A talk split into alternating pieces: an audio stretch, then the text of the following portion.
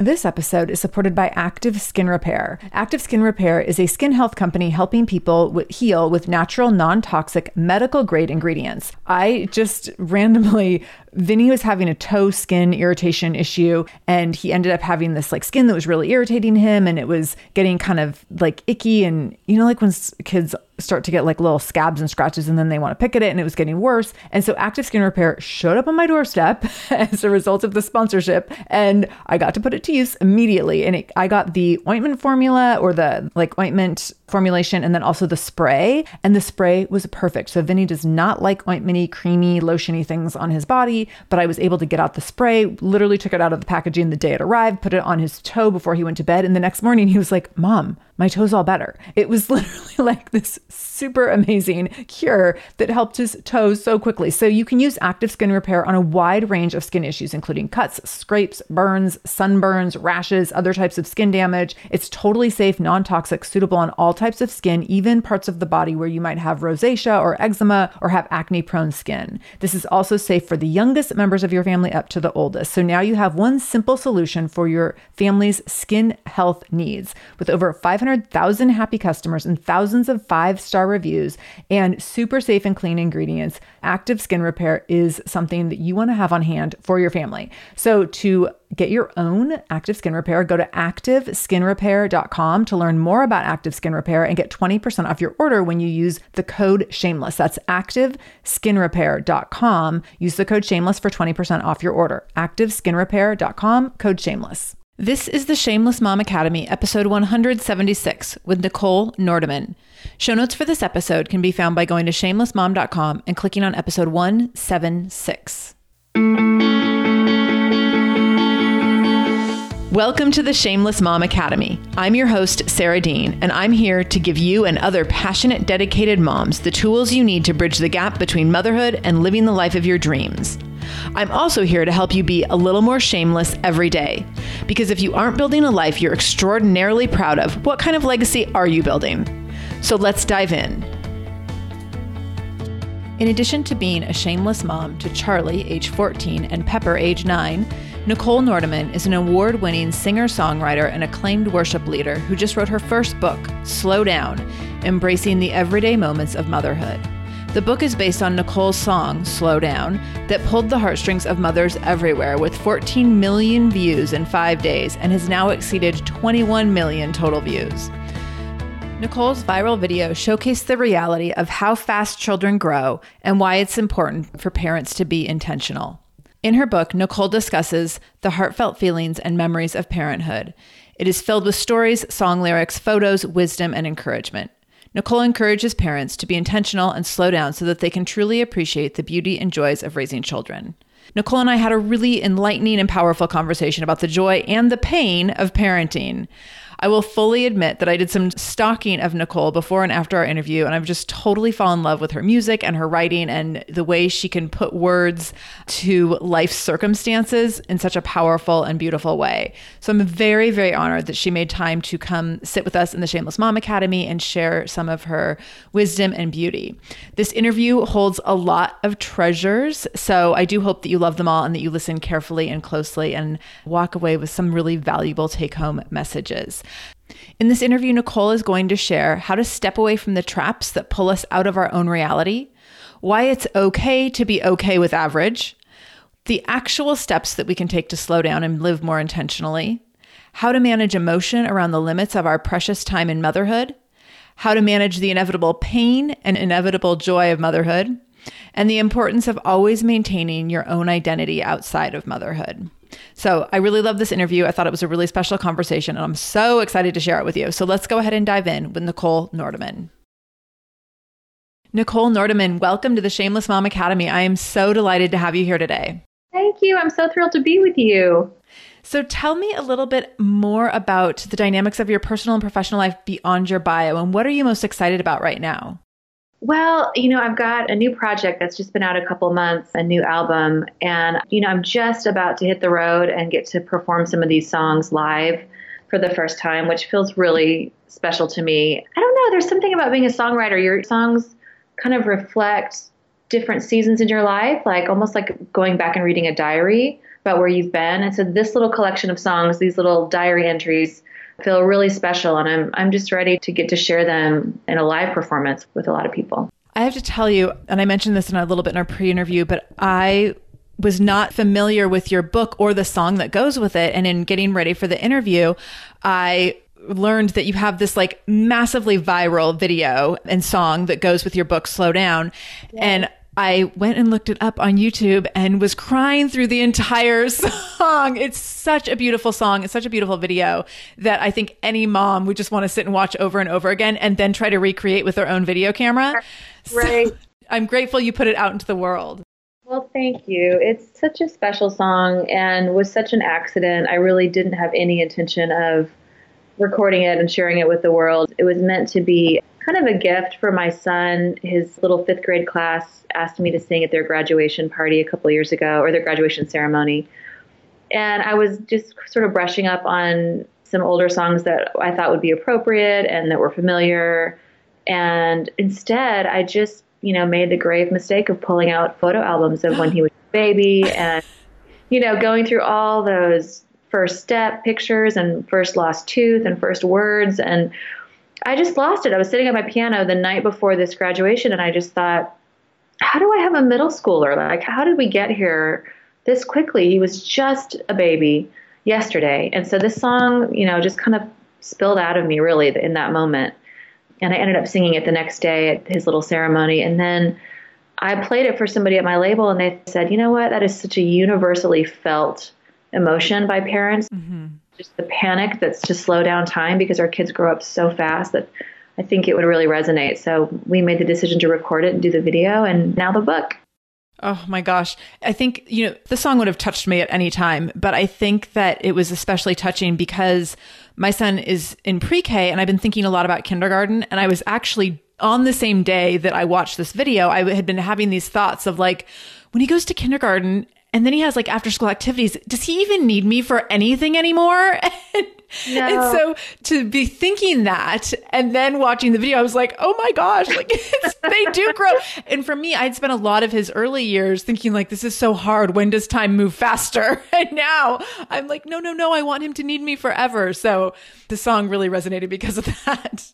I think that's so common. You know, we just spend so much time, especially in those little, little years, you know, where you just feel like it's never going to end. I'm never going to sleep again. I'm never going to care about mascara again. I'm never, like, this is my life forever. He will have a pacifier when he's 18. Yes. yes. And we, and then of course we just daydream about a little more independence for them and for us, you know, getting through this phase or getting through this stage and then suddenly we find ourselves there. You know, I've got an eighth grader, and I'm like, oh my gosh, you want to talk about independent? Like, and it's all so natural and right. He's separating from me as he should and is learning how to think his own thoughts and do his own things and make his own goals. And there is this panic like, you used to rely on me for absolutely everything. And with every passing day, I have to surrender a little bit more of that. Yeah. And it is really painful. So it doesn't get easier, is what you're saying. So, you know, I think that you trade physical exhaustion, those early years where you never sleep or shower, you trade physical exhaustion for, I think, emotional exhaustion. Because yeah. now we're talking about heavy stuff and did I do teach him well enough and does he and I worry about character and I'm concerned right. about friends and like pretty soon he'll be driving, you know, just all this stuff. So I, no, I don't think it gets easier. I think it just changes what yeah. we, what keeps us awake at night changes. Totally. Yeah. I can already see that. So tell us a little bit about what is your full family situation? So I'm a single mom. Okay. I have a 14 year old Charlie and my daughter Pepper will be nine in just a couple weeks. Okay. Yeah. So we are in Tulsa, Oklahoma. We have been here for gosh, coming up on eight years. I can't believe that. I was in Dallas before then, moved here and went through a pretty painful divorce, but feel like there has been a lot of healing and redemption on the other side of that. So we are in a really good place right now, I'm happy to say. Oh, that's so great. That's so great. And yeah, you are like on the precipice of a lot of, with ages nine and 14. Yeah. Yeah. a lot of things are about to start happening. oh, they are happening. They really are. You know, when I was a young mom uh, with the young, young babies and I would just find myself lost in sort of the internet trap, like mm. Googling all these articles and trying to figure out like, why is he not doing what chapter three says he's supposed to be doing, you know, in terms of sleeping through the night or, you know, all the milestones. Like we are just so information hoarding, really. Yeah. And, you know, I had a dear friend kind of say to me in the middle of that season when I just could not stop asking for enough advice or researching all this stuff she just said, Nichole, God has given you every tool that you need to be Charlie's mom. Like, there's nobody else in the world that he chose to be Charlie's mom other than you. So you have the tools. You're going to figure this out because God's equipped you for it already. So I find myself reminding myself of that even now in these preteen years where I'm like, oh my gosh, and I'm looking up internet safety and I'm Googling this and that and all the things that come with this age. And I just have to rest. Like, research is good, diligence is good, but God has equipped me to be his mom. He always has intended for that to be the case, and he always will. And, like, I've got this. So that's been advice that's kind of carried me through every stage. I love that. I imagine that makes it so much easier to exhale and surrender a little bit. Then to put the books down and to close your laptop right. and just be like, we're going to figure this out. Like, yeah. God's got this. Yeah, I really love that. You wrote the song, and then Tell me about the inspiration for the book and how that worked hand in hand with the song.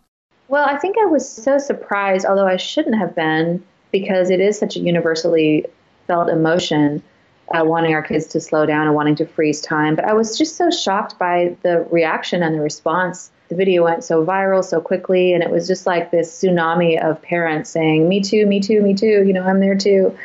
So I thought it sort of sent me back to just my own reflections on parenting. And I thought, you know what? I think I have some things to say that don't fit in a three and a half minute song. I want to reflect on those early years. I want to reflect on the current years. I want to look at all of the peaks and valleys and just write about this messy, beautiful experience it is to be a parent. I love it. And I think that the name of the book. I love that, like, you know immediately exactly what the book is going to be about. And it's also what we all want at a certain point in parenting. I'm not saying, like, you know, there's times when you don't want things to slow down, but there's a lot of times when you do want things to slow down. And I think that when you look at the book cover and you're like, oh, yes, this is exactly what I need. Like, I know that I need some like space and grace around this idea of slowing down. So, in the book title, Slow Down Embracing the Everyday Moments of Motherhood, I know is something that, as we've already talked about, as you move through transitions, those moments just become more and more, I think, more powerful and impactful because you realize how fleeting they are over after yeah. a while. Yeah, and I think that's really where I landed in the end was, you know, obviously we can't freeze time, actual time, and we really can't slow them down in terms of their development and growth. Like that's not how it's supposed to be. But the very next best thing that I could do is to slow myself down, like you were saying, like just for me, it's a lot of like sort of minute by minute trimming the fat. Like, okay, what really matters here and what doesn't? What can I let go? How can I just really be present in the moment so that I'm slowed down enough not to miss even the small things, not not the things that you put in your scrapbook or put, post on Instagram, but like just the everyday tiny small things. I don't want to miss any of that, and so slowing down for me means kind of saying no to a lot of other things that are pulling for my attention all the yeah, time. Yeah. That's something I've really been thinking about recently and talking about to some extent too is I think that we think it's really important to give our kids like certain big experiences. And like they need to go to Disneyland and they need to have like the perfect Christmas and they need to have all these kind of bigger things. And we think that these are going to be the things that form their memories of their childhood and what I'm noticing for me, a lot of times it's yeah. like having breakfast with my son every morning and sitting at his teeny tiny little toddler table with him that we're both too big for now, but that's where we sit and eat breakfast. And it's that I think is more powerful yeah. than going to Disneyland. That's the stuff that they remember. I read a quote somewhere and I've been trying to find it ever since. I cannot for the life of me figure out who said it, but I love it so much. And it's something like when my kids, when my grown kids come home and bring their friends home from college, I hope they don't say, "Oh, you're going to love my mom. She folds the towels really well." you know, like I hope that the impression my aren't left with is, please come to our home. It's so perfect and everything's always organized and clean. And, you know, my mom's really great at making our home lovely. Like, I hope that's not what they say. I hope yeah. it's like, come home. This is a place full of grace and mess and laughter and life and, you know, everything in between. Like, it's just a real place where you can be really fully loved as you are. Yeah. I think about that a lot when I can get hyper, just, you know, real honed in on details that don't matter. Like you said, it's the breakfast moments. That's the stuff that sticks, not the big fanfare, not the big trips, not everything being orderly and uptight, but just like life across the table. Right, right. My mom talks about my grandma who had five children, and my mom was the oldest. And she said my mom was always embarrassed because my grandma did not keep a clean house. And when she got a little older, she was like, oh, wait, that didn't uh-huh. matter because her five kids, every single one of them to this day, now they're in their 70s and 80s, they all believe that they were her favorite child. And that was like way more significant than the oh. towels being folded. That she took the time to really just be with the kids right. and be focused on family all the time. Yes, I love that. That's it. That's perfectly it. Yeah, yeah. So give us some practical tips on slowing down. I know you write about this in the book, and I would love to, because I feel like we all know that there's a need to do it, but how do we actually do it? Yeah. Well, you know, I think that one of the things that our our mothers and our grandmothers didn't have to combat is this age of social media, right? So that they were probably comparing their parenting with their neighbors' parenting or, you know, the other church ladies or whatever. But they weren't on Instagram and they weren't on Pinterest and they weren't like this under this constant siege of comparison and trying to curate your own life to look like it's something that it's really not for other people's viewing pleasure. So I think that's one thing that I've really had to just combat in my own life is if I'm really going to be true to my children, if I'm going to be true to my calling as a mom, like I cannot get sucked into this vortex of everybody else is doing it better or it looks nicer or prettier or whatever. Like I just can't. I am exactly who I am. My kids only need me as a mom and not those other people's moms because that's not how it works you know and just to like step away step away from all of the all of the traps that are designed to make us feel less than and inadequate. So that's a huge thing for me. And so what comes out of that naturally is just like i'm a big fan of lowering the bar. Like i choose average when i can. I choose store bought cakes often now. That wasn't always the case, but it's like I want to be part of the party. I want to be laughing around the table, not creating a moment, for other people, I want to be part of the moment. Yeah. So there's a lot of like just small, everyday kind of, well, I could break my back doing this and making it like this alleged perfect experience for everyone, or I could grab cupcakes on the way home from the grocery store and be a part of the fun. So yeah. little stuff, you know, just lowering the bar a little bit. That's such a great tip. And I think it's like the opposite of being a Pinterest mom. like, yeah. and, and all the social media stuff. But yeah, that makes so much sense. We've all done that. And I think, like you were saying earlier, like what do our kids care about? It's not the Pinterest projects. I mean, if that's what you love to do because it's your passion and you're a creative, artsy person, you are fulfilled by doing that, then that is one reason to do it for sure. Mm-hmm. But if you're doing it to try to again, just be someone that you're not, and, and so that other people ooh and ah and like your picture, then that is the wrong reason for sure. Right. This episode is supported by AquaTrue. Having clean, safe water is the last thing you want to worry about. But unfortunately, according to extensive research by the Environmental Working Group, three out of four, yes, three out of four homes in America have harmful contaminants in their tap water. So that's why you got to check out AquaTrue. AquaTrue purifiers have a four stage reverse osmosis purification process, and their countertop purifiers, which is what we have, take no installation or plumbing, and they remove 15 times more contaminants than ordinary pitcher filters and they're specifically designed to combat chemicals like PFAS, which can lead to potentially adverse health effects like cancer, endocrine system disruption, and liver toxicity, which is part of what makes AquaTrue so special, unique, and important in terms of how they are able to filter water. They also have water purifiers to fit every type of home. So, like the installation free countertop purifier that we have at our house, to higher capacity under sink options. They even have Wi Fi connected purifiers and mineral boost options. So, I'm so excited about our new AquaTrue. And here's the thing I swear it's like a gentle reminder to actually drink more water every time you walk into your kitchen.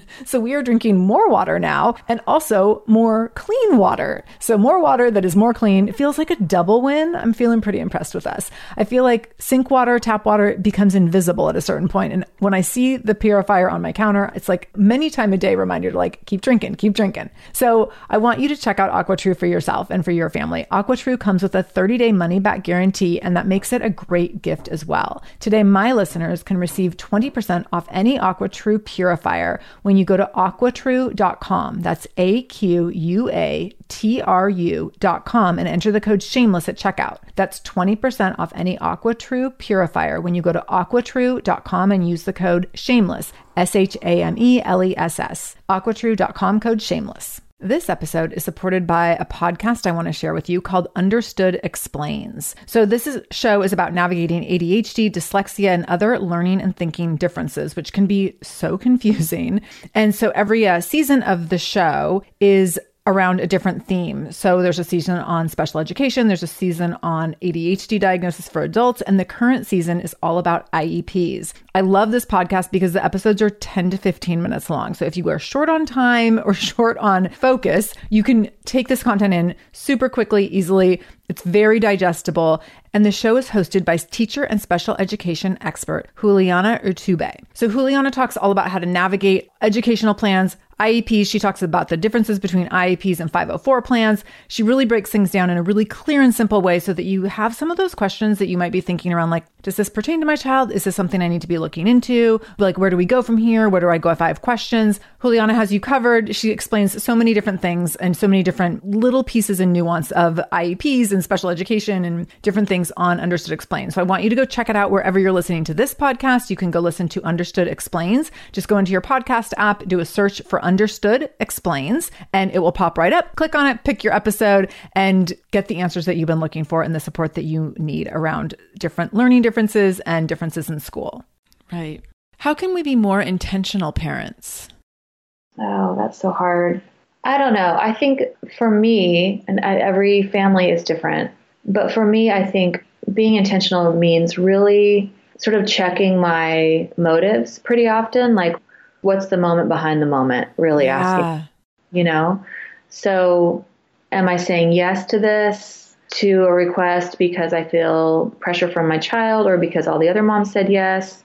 Am I purchasing this because all the other kids have it and I, am going to feel lame if my kid doesn't have it? Like, just a, sort of a constant running thread in my mind of what is what's the real thing that's happening here instead of the thing that I think it's about. Yeah. And those are it's not always easy to kind of quiet those little mice running around in your mind all the time but I think it's important to just, and that's part of slowing down too, is just mm-hmm. stepping back for a second and reassessing what's really happening. Yeah. Yeah. Since writing the book, have you found yourself, and I'll give an example from my life. So, outside of my podcasting life, I also own a gym. And oh. so, being a gym owner, there's like if I'm eating out in a restaurant and I'm eating like macaroni and cheese, I'm like, well, what if someone sees me? like I'm always aware of these things. But then there's also part of me that's like, I need to eat the macaroni and cheese so that they know that like I just eat whatever I want to eat sometimes. That's right. That's so I'm health. wondering, since writing the book, do you find yourself like catching yourself more often in moments where you're like, oh wait, I need to actually slow down because that's what I preach, or I need to be oh more God. intentional because that's what I preach. Constantly. Uh, constantly. And what's really fun is when my kids kids kind of get in my face about it. Like they're silly about it, but they'll be like, "Hey, mom, um, maybe you could slow down for a sec." you know, ha ha. So yes, of course. I mean, yeah, my whole life is preaching to myself, including in the songs that I write and in this book too. Like, it's wonderful to have wisdom and experience to share with other people, but we're students of life. We are not just teachers. And that is something that I really realized when I became a parent was you're signing up for like a lifelong class of being a student of life. Sometimes your children are the teachers too, you know? Yeah. And that can be really humbling and painful. So I do think, yeah, I am many times preaching to myself, still falling down, still getting back up, still having to learn the same lesson 52 times before I get it right. That's just everybody. Definitely, definitely. Let's go into your music just a little bit because, like, for me, as someone who's been in the fitness industry forever, exercise is a huge part of my identity and something that really allows me to work through struggle and stress and just allows me to like breathe on a regular basis. And yes. I'm imagining music is probably like that for you. Can you talk about what music has been like for you in motherhood and how yeah. those two have played off of each other? You know, I've had such an interesting relationship with music. I was such a musical child. I was just that kid that was always in piano lessons. I was a non athlete. I always wanted to be athletic. I never was. I was a choir nerd. I was a band geek. I was in every performance of anything that, you know, at my school and church, like all that stuff. So music was my joy. It just was part of who I was all through high school, all through college, same thing. I didn't really intend to have a career in music at all. It was just what I loved to do, like my hobby. And I knew I'd always do it in some form. And then when I got signed to a record deal, then it became my job. And so I had that very familiar experience of like, you know, they say that your first record is like you had a lifetime to write those songs. Like it represents you know, I wrote my first album when I was 26, I think. So I had 26 years worth of stuff to say. And then you have like 11 months to write your second record and live just as much oh life God. as anything, you know. So when it became a, a career and a job, and suddenly there were like, oh my gosh, I have deadlines that have to be met, and there's there are meetings where I have to come and play these songs and show my record label that I am working on things. Then my relationship with music started to feel over over many years started to feel very like the pressure and obligatory. Yeah. And I was so thankful to have a career in it. But I also was like, oh my gosh, I think I forgot to, I don't think I like music anymore because now I have to. Yeah. Now, now there's like people breathing down my neck about, you know, a contract. right. So I went through that stage where I was like, oh man, I need to find love again for this thing that, that this gift that God has given me. And I took many years off. I took about a decade off to stay home with my kids. And coming out of that season, after taking 10 years off of not traveling, not touring, not recording, I did love music again. Like it took me a while to fall back in love with just music for music's sake and not the pressure of creating it on someone else's timeline. So I think that's where I am now. I'm like a, some sort of healthy balance. Like I still really love it. I feel passionate about it. I love writing songs. If you told me I could never perform again, I would be sad if you told me I could never write songs again, I would not get out of bed. so that's like main passion. Yeah. Oh, yeah. that's so interesting. Yeah. I love what you said about in your first album, you have a whole lifetime of material basically to curate and put into that first album. And then the second album, you know, 11 months later, like yeah. that's not nearly as much time. So I'm wondering what that was like after taking 10 years off and going through the experience of motherhood. Did you feel like you had another lifetime of content to work with? Yes, I did. I mean, I wasn't sure that there would still be an audience. You know, 10 years in the music business is a lifetime. Yeah. And that whole decade was really when social media exploded. So when I left, when I sort of hit the brakes and walked away from my career, like I think Facebook was barely even a thing. And I certainly wasn't on it. Yeah. Like we were doing MySpace.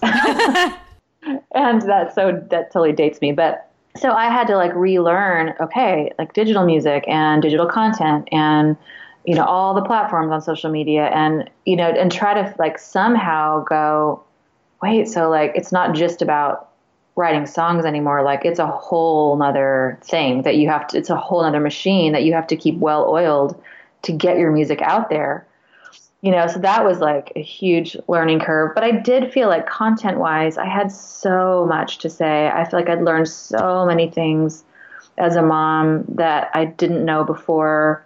Just ways that I was more fragile than I knew, ways that I was stronger than I knew. All of that certainly spilled over into to new lyrics and to new songs. I can so see how that would be the case. And I've definitely experienced that myself professionally that Mm-hmm. My vision as an entrepreneur has changed a lot since becoming a mom. And I hear this so much with other moms that yeah. they like oftentimes they don't want to go back to the same work they were doing before they had children or they want to make some sort of professional pivot or take space and like rethink things and i just think it's so trans the experience of motherhood is so transformative so i love when people are able to take the space to create something new and to kind of like I said earlier, kind of curate what this new life has meant to them and then use that to put something new and different out into the world um, and really recognize what the gifts from that experience have been. And I think that that's also so well said and also so true because there are so many women who are just finding their kind of their second act yeah. in life in their 40s. Like they lived their 20s and 30s, they raised those babies. There's some independence now in their home with their kids. And suddenly they're like, all right, like parenting is a very clarifying experience. Now I know what is not that important to me. And now I know what I really want to do with the time I've got left. So a lot of women, I think, at that age are just starting to roll up their sleeves and be like, all right, I got it now. Yeah. Yeah.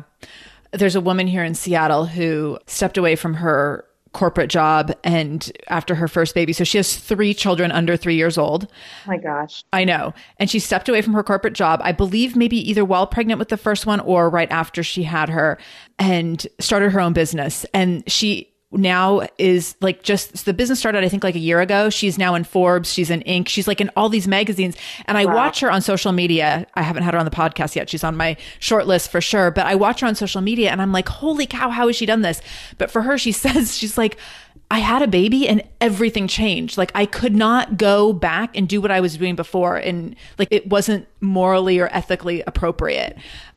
And so it's been really fat. And so she's building a whole business around like women in leadership and so so cool. And i see that and i'm so inspired by people who really listen and reflect on how motherhood changes them. Yes. And use that because i think it would be for many people and i would be someone like this for many people it can be easier to stick with what you know because that feels safe and secure but also over time that can be really exhausting and depleting. Yeah. because you are like stifling these little inner voices. And so I'm someone who loves my comfort zone, but I've also learned that my comfort zone like makes me depressed. so, That's right. So I think we need to like constantly be pushing.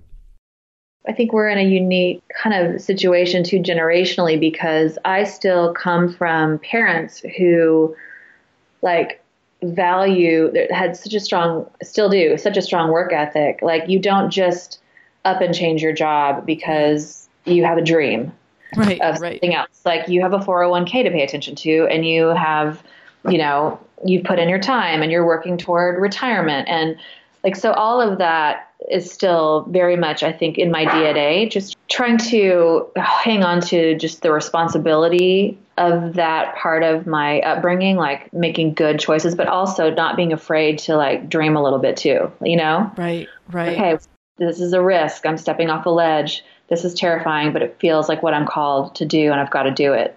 So those mm-hmm. two things don't always live in, you know, they, they can live in tension, I think, for me. Definitely. Definitely.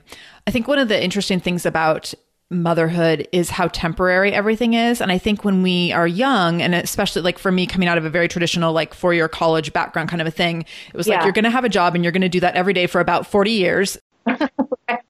and then you won't do that anymore and you'll just be retired. And what I've learned in motherhood and in entrepreneurship too is that like everything is temporary and everything is constantly evolving. And I was just thinking when you were talking about motherhood a few moments ago and when you enter into motherhood that you are there for like for this very temporary space and when you're in it like when you're holding that newborn you're thinking like holy cow 18 years like how is that ever going to happen right but I'm already seeing with a five year old how quickly that goes by. And it, I've started realizing that like this is just for now. And holy cow, I have like, I'll have another lifetime when motherhood, motherhood will never be over, but I will have another lifetime like after my very hands on period of motherhood. Yeah. Um, and that's kind of shocking to me and a little bit terrifying. like, yeah. But it's also really motivating to make sure that I'm doing things that allow me to keep growing and evolving so that I have something when I am no longer needed as a mom, like that I have something that I have some direction and a place to go that I feel good about.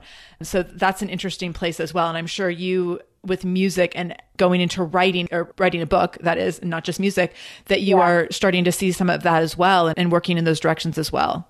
Yes.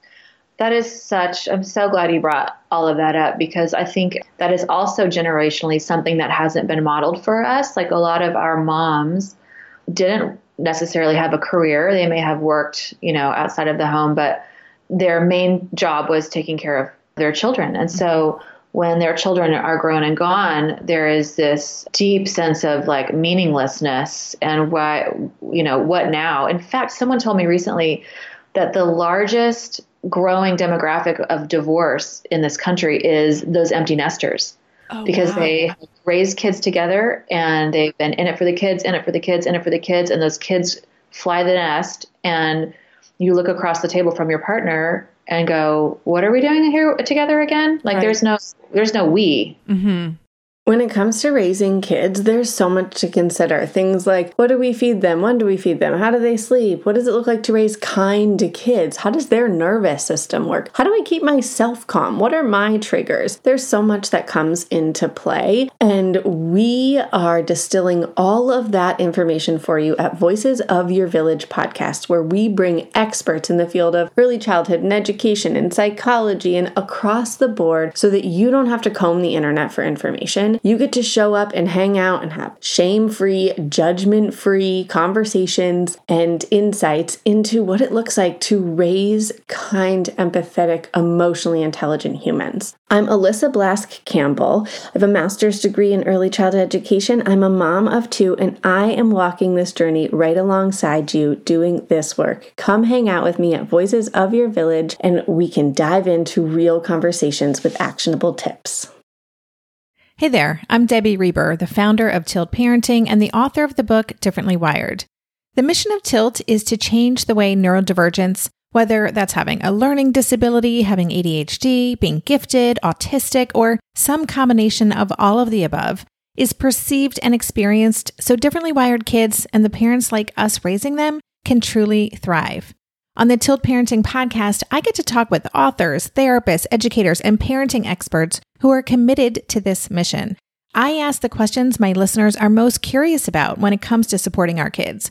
And in turn, my guests share strategies for challenges, out of the box ideas for navigating school, best practices for therapies, tips for advocating, and so many thoughtful insights on what it really takes to help our kids grow up feeling seen and respected so they can create awesome lives for themselves. I know that raising a differently wired kid can feel overwhelming and isolating, but I promise you, you are not alone, and it can feel so much better. If you're on this parenting journey, come listen to Tilt Parenting. Together, we can shift this paradigm and show up for our exceptional kids with hope, possibility, and joy. So, I think that's really smart to be thinking like, okay, I am a human, I am a person, I am not just a role, I'm not just a mother.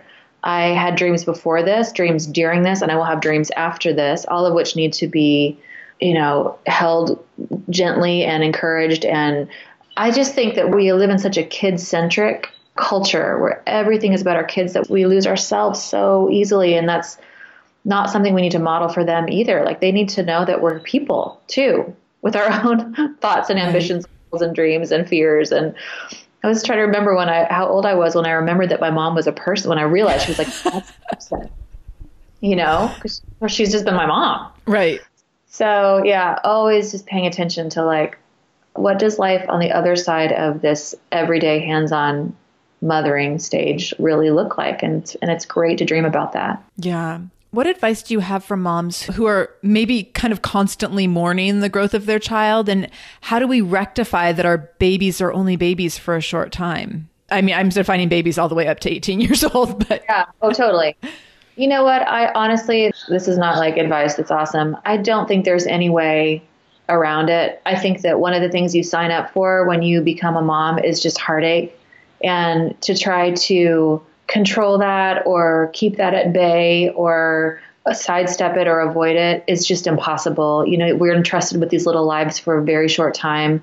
And every day of letting go a little bit more, a little bit more is just, it just hurts. And I think that's just part of the pain that comes with the joy. You know, there's really no way, there's no advice around it. I don't think you just have to lean into it I agree. And I also I think that's a, a, powerful way to look at it because then instead of stifling all that, yeah. You're creating a little bit of an opportunity to constantly be reflective of where you're at. And so as you have the like you said, the inevitable pain and joy, as you're having the pain, you can be like, okay, like what's going on? Are we going through a transition? What does this mean? How is this going to impact our future? Right. And how can I keep looking out for myself as an individual as these roles evolve and change over time and through different life transitions. Yes. Yeah, and I think that's so healthy for our kids to see also. Like when you can see that your mom is growing and evolving and changing in the same way that you are, when you can recognize that she lets her tears fall freely and isn't afraid to experience or to show fear or joy or sadness or all these things that you know in my own family were so buttoned up. Like i just thought she was always so happy and smiling and sort of at the ready with a casserole or a band you know like it didn't do me any favors in terms of my own expectations of myself emotionally. So i think yeah.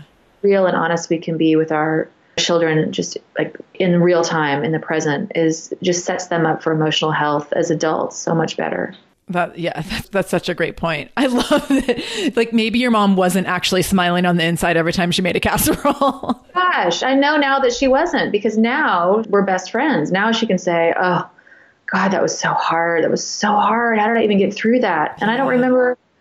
You know, I just remember her being like light and love and glitter constantly. So, yeah, I don't think that that's our job is to protect our children from our own emotional reality all the time.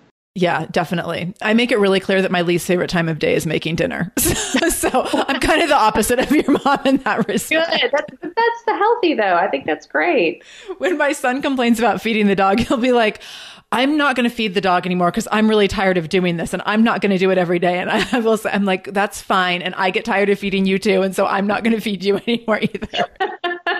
and then the dog will die. And, right, right so tell us what do you want, want moms to take away from your book? What were you was there like a big aha moment or message that you were really looking to get through or was it a series of thought-provoking instances instances that you wanted to convey? What what were you most looking to give to moms? I think a couple things. The first thing is just that moms feel permission at every age and every stage just to be exactly who they are, that there is no shame in going through a difficult time. There's no shame in longing for independence some days. There's no shame in struggle. And but again, as we talked about, like we just live in this culture that just does not paint a reality, just a realistic picture of women first and certainly not mothers. So I want women to feel permission just to be themselves, take a deep breath, and just to really, really lean into the beauty of who they are with all of their mess. And the second thing, um, my friend Shauna Niequist wrote the foreword to the book and did such a beautiful job. And one of the things she says in the foreword that was so impactful to me was to encourage moms to not do it alone. She says that she tells new moms at baby showers all the time that she attends, just whatever advice you've been given, my one piece of advice to you is don't do this alone. Don't try to soldier through. Don't try to be self sufficient. Don't pretend like you've got it together when you don't if you need help, ask for it. You know, you are not meant to journey this by yourself. And asking for help and admitting confusion or depression or, you know, any of the difficult things that come along with parenting, admitting those is not weakness. It's strength to reach out to your sisters and your fellow moms and say, I need a little help here. And I didn't do that. I definitely was not a person who reached out. I went sort of underground and tried to white knuckle it myself and I missed a lot of opportunities to just lean into friendships that way. I think that is a really, really powerful and important point. Here in Seattle, there's a great organization called PEPS that puts families together when shortly after your baby's born, you sign up while you're pregnant, and then shortly after your baby's born, you get together with people in your neighborhood with babies that were born within a month or so of you. And so oh God, it is so wonderful. Oh my gosh, it is like life giving. And so I did that, and that was so amazing because I had a lot of friends whose kids were a couple years older than my son. And so yeah. when I was complaining about nursing, their kids were three, and they were like, "Don't worry, it gets better. Just snuggle him a lot." like, and I wanted to punch them. Not helpful. it was so, and they all meant the very best, but it was not helpful advice. And so, no. being with people who are in the exact same place that you at the exact same time is yes. so powerful. And I'm lucky to be part of two different groups of moms where our kids are really very close in age. And it is like, it's so humanizing to show up and tell your stories and just feel like you have this team of people that yeah. totally get it at exactly the same time as you.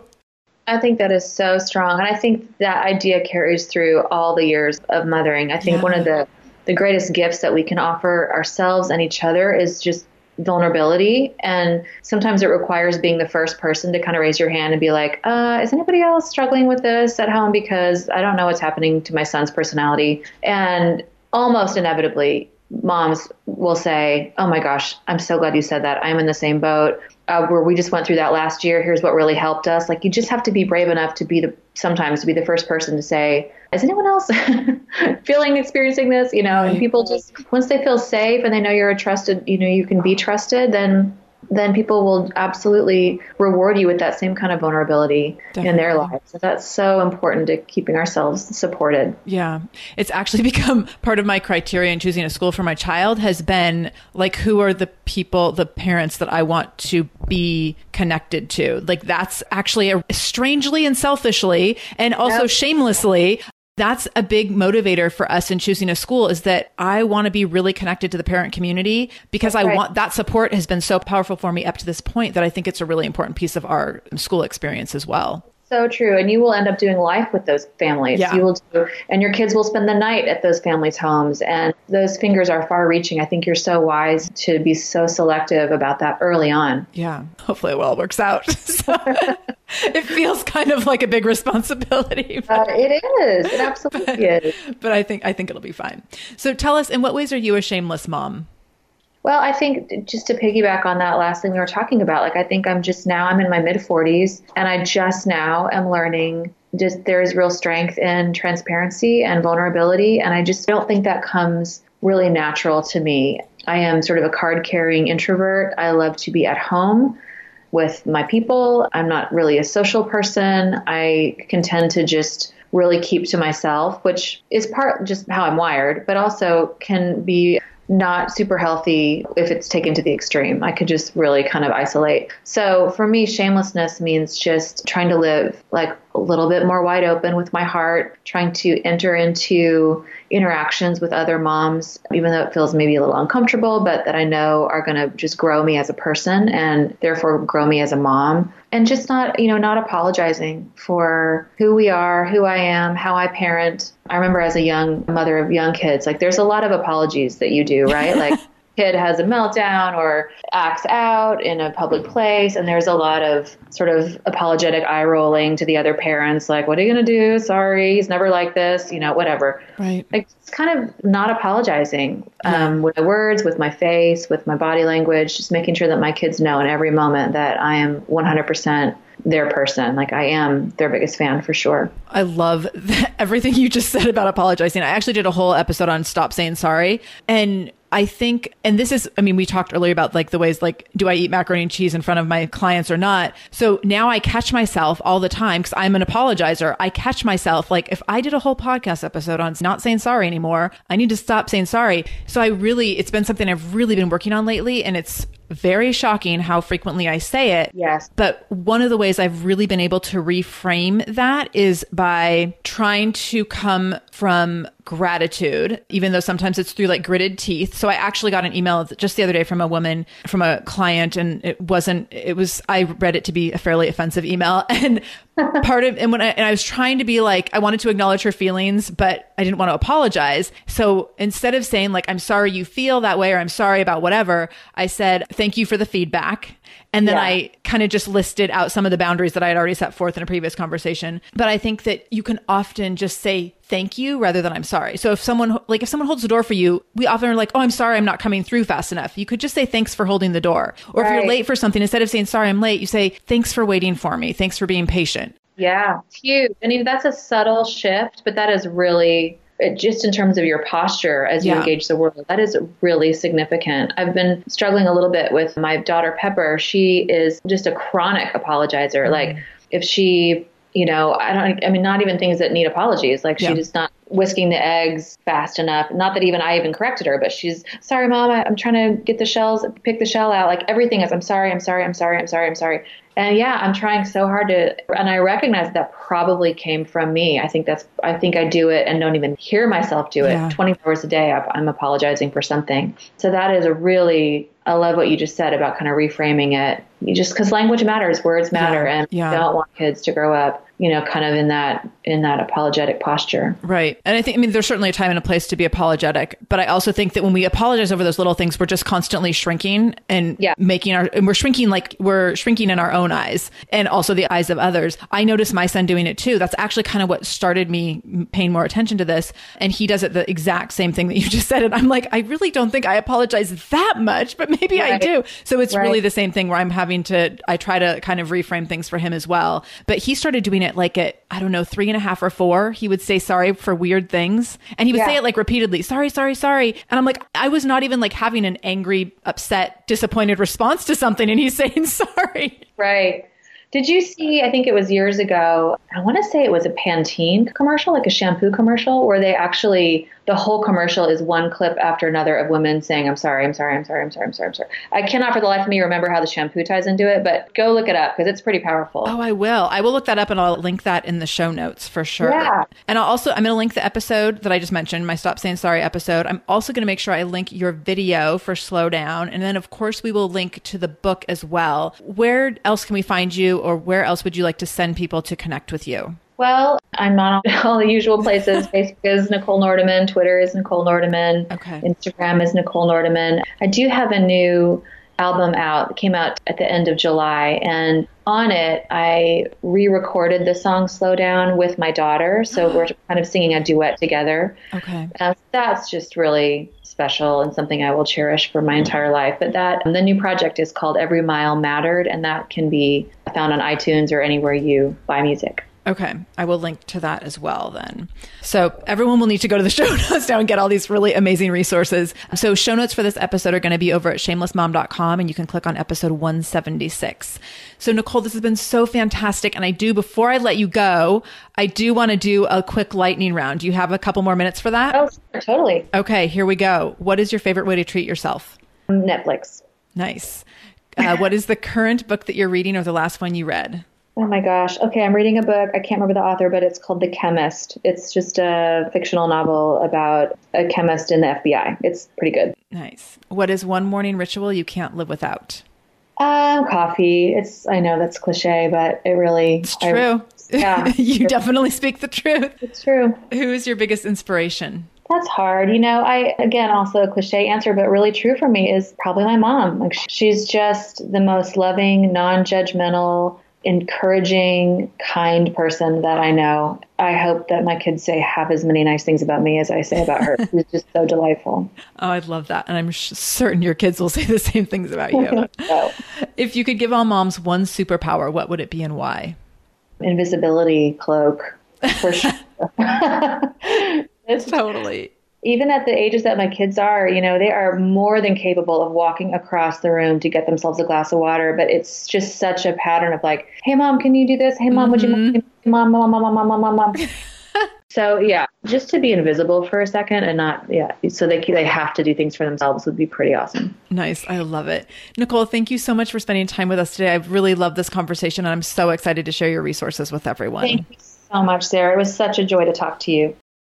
Thank you so much for spending time with Nichole and I in the Shameless Mom Academy today. I loved this conversation. I loved everything Nichole shared, and I definitely want you to check out her resources. So please do go to shamelessmom.com, click on episode 176, and you will see all the different links that we talked about. So you'll see Nichole's website, how you can get the book. You will see where you can watch the video of Slow Down, which, oh my gosh, you'll want to watch like three times in a row and cry the whole time, every time.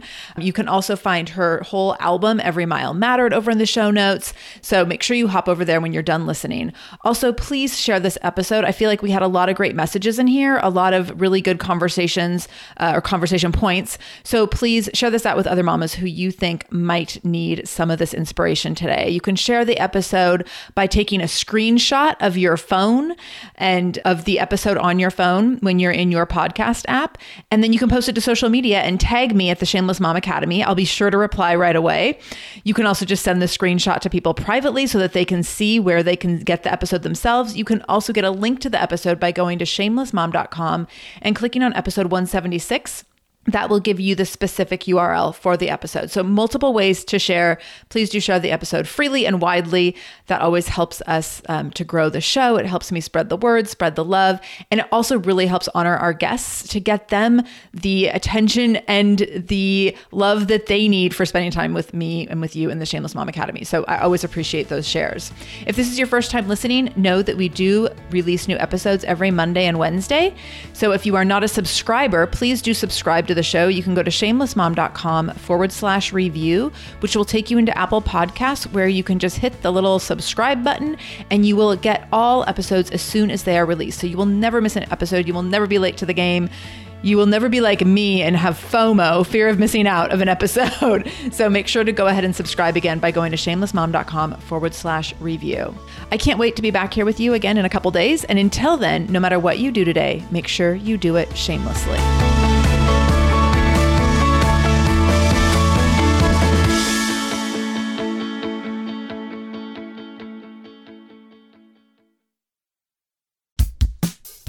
Everybody! It's us, Blair and Molly, your old pals from Toddler Purgatory.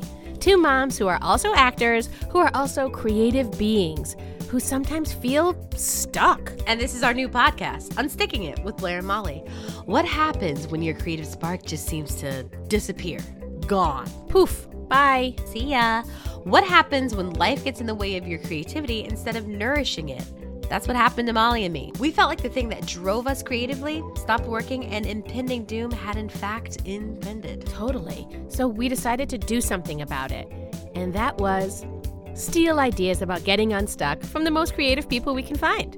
We talk to guests about how to break through the mucky, gluey, sticky wall that can get between you and your creativity. We hear about their journeys, their successes, their challenges, and even their bougie coffee shop orders. Mm-hmm. And we're not just talking Bob Ross type paint on paper artists here, though we talk to them too. We're talking to actors, creative directors, dancers, and people who are working hard to be their best creative selves in a world that can sometimes feel real uncreative. We all have something to teach each other, so let's steal their ideas together. Join us, won't you, as we deep dive into how to unstick ourselves from the life gunk that can get in the way of our creative freedom. Pandemics, school calendars, world events, lack of sleep. Oh, get out of their life gunk. And let's get back to your best creative self. Subscribe to Unsticking It with Blair and Molly. You're not going to want to miss an episode. Unsticking It with Blair and Molly, because sometimes life sucks. Unsticking